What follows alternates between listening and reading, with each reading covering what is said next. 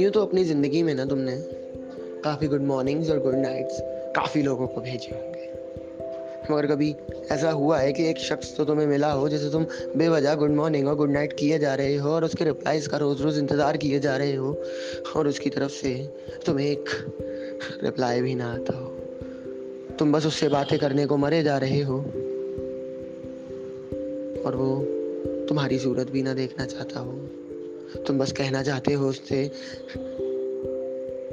कि गलती नहीं थी तुम्हारी। और वो शख्स सिर्फ़ तुम्हें गलत बताता हो।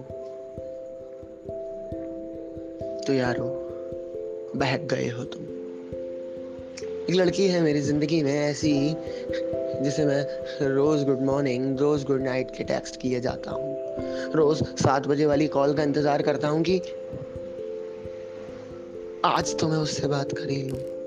वो याद आती हैं उससे सात बजे वाली कॉल्स जो ना जाने बिन वजह नौ नौ बजे की कब हो जाया करती थी, किसी को खबर ही नहीं होती थी। वो याद आते हैं उसकी मुस्कुराने की अदा। वो याद आता है मेरा उससे ये कहना कि सुनो अपने नाखून से अपने जिस्म को मत कुरेदा करो।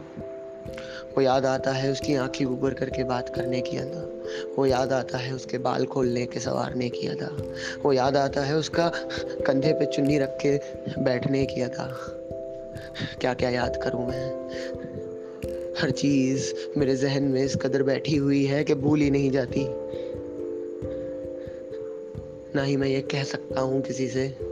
कि मोहब्बत है मुझे उससे, क्योंकि मोहब्बत तो है ही नहीं ना। बस एक दोस्ती थी, एक लगाव था, जिसे मैं मोहब्बत में तब्दील करना चाहता था। हाँ कह सकता हूँ कि एक वक्त था जब उससे मैं मोहब्बत करता था। एक वक्त था जब मैं उसे देखने को मरता था। एक वक्त था जब उसे बेवजह मैं इंस्टा आईडीज में ढूंढा करता था। एक वक्त था जब मैं उसका इंतज़ार किया करता था। कितना वक्त हो गया हुआ ना, उस वक्त को बिताए हुए।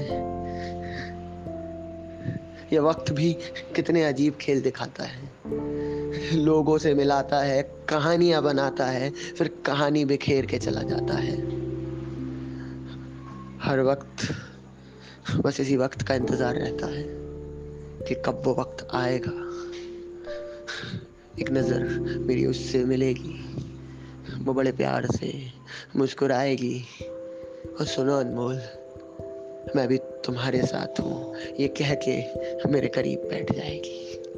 शुक्रिया।